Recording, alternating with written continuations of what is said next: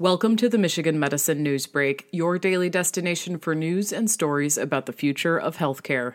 Editor's note Information on the COVID 19 crisis is constantly changing. For the latest numbers and updates, keep checking the CDC's website at cdc.gov forward slash coronavirus. For the most up to date information from Michigan Medicine, visit our website at uofmhealth.org forward slash coronavirus. Today, why the relationship between kids and the spread of COVID remains unclear.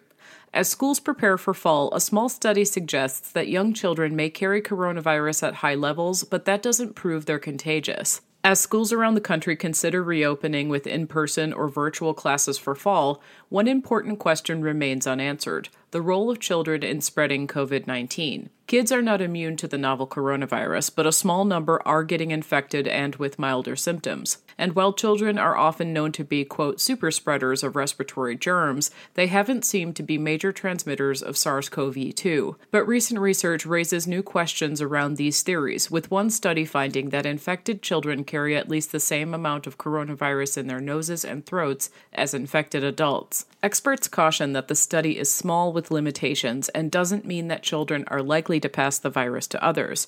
Allison Tribble, MD, a pediatric infectious diseases specialist at Michigan Medicine CS Mott Children's Hospital, answers some of the top questions. What follows is a series of questions and answers. Question 1 What does the recent study about children and COVID 19 find?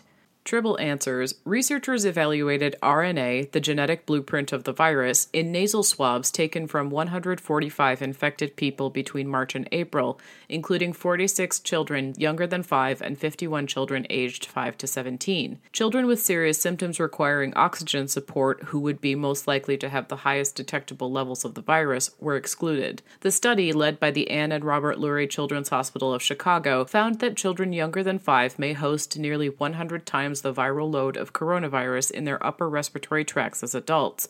Meanwhile, those ages 5 to 17 had at least the same amount as infected adults. The findings are consistent with an earlier study in Germany that included 47 infected children between the ages of 1 and 11. Tribble says it's important to note that the tests looked for viral RNA, genetic pieces of the coronavirus, rather than the live virus itself. While this method helps provide an estimate of how much virus is present, it's not a completely reliable method measurement. Other limitations the study was small and did not identify race, gender, or whether participants had underlying conditions. Quote, We need to do more research to confirm these findings on a wider scale, but this does raise the possibility that even children who don't have many symptoms may carry and replicate the virus at high levels, Tribble says. Question 2 Does this mean kids can more easily spread COVID 19? None of the available data so far is sufficient enough to conclude whether children may drive COVID 19 transmission, according to Tribble. Quote, even if it holds true that children carry as much or more of the virus than adults, that does not automatically mean they are contagious or are likely to spread the disease, Tribble says. Quote, we don't fully understand the extent to which kids can fuel transmission, but studies like this indicate that it's certainly possible that they have a role. It reminds us of how much is still unknown about this virus, end quote.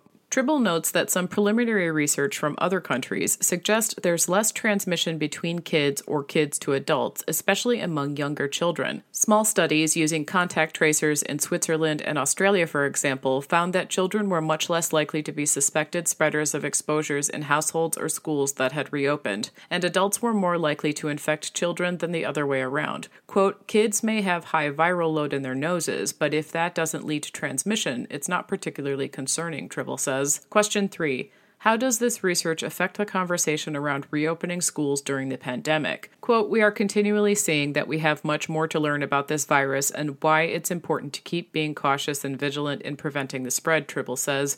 Quote, schools that open must focus on mitigation measures such as wearing masks and social distancing, end quote. She notes that while children have so far been less affected by the virus, they have also presumably had less exposure because of school closures.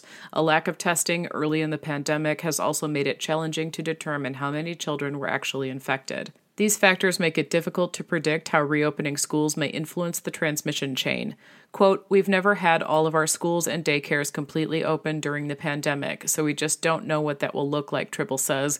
Quote, Limited data suggests children are less likely to get COVID 19 and that they aren't super spreaders, but all of our information is based on a time when schools were shut down. Quote, There's a lot of uncertainty about how this might shift when kids have higher community exposure from returning to school, end quote. And school communities will have a vital role in influencing reopening risks, she says. The better they manage COVID 19, the less risk of transmission intensity in the school environment. Quote, the more spread there is throughout the community, the more likely that someone comes to school with the virus. Whether or not kids are efficient transmitters, there is increased risk of exposure, Tribble says. Quote, the community's COVID 19 transmission levels are really important. If they're too high, we won't be able to keep schools open, end quote. Outside measures, such as closing bars and wearing masks, helps mitigate those risks for schools, she says. Question four What are the biggest takeaways for parents surrounding children and COVID? Quote When you hear this news that young children can carry 100 times the coronavirus levels in their noses as adults, that can sound alarming, but parents should keep in mind that this is just one step in better understanding how the virus behaves in kids, Tribble says. Quote This information alone doesn't help us make any conclusions about the impact on children or their role in spreading the virus. We need to follow this with more robust studies. End quote. As of July 21, 2020, 6.6% of reported COVID 19 cases and less than 0.1% of COVID 19 related deaths were among children and adolescents less than 18 years old, according to the CDC. A small number of children, up to about 600, have also experienced a potentially fatal but usually treatable COVID 19 related disease called multisystem inflammatory syndrome, or MIS-C. Tribble says each family needs to make decisions about returning to school based on what's right for them.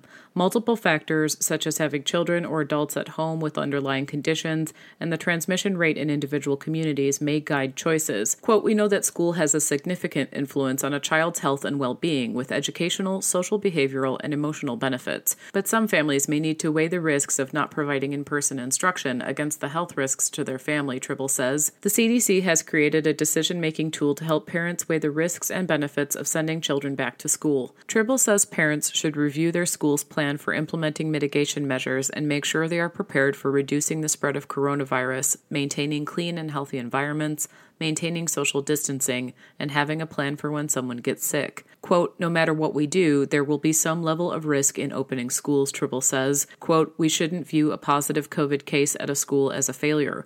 We should be prepared for that scenario and be ready to stop the spread as soon as it happens, end quote. For more on this story and others like it, please visit www.uofmhealth.org forward slash health blogs. You can subscribe to the Michigan Medicine News Break wherever you listen to podcasts.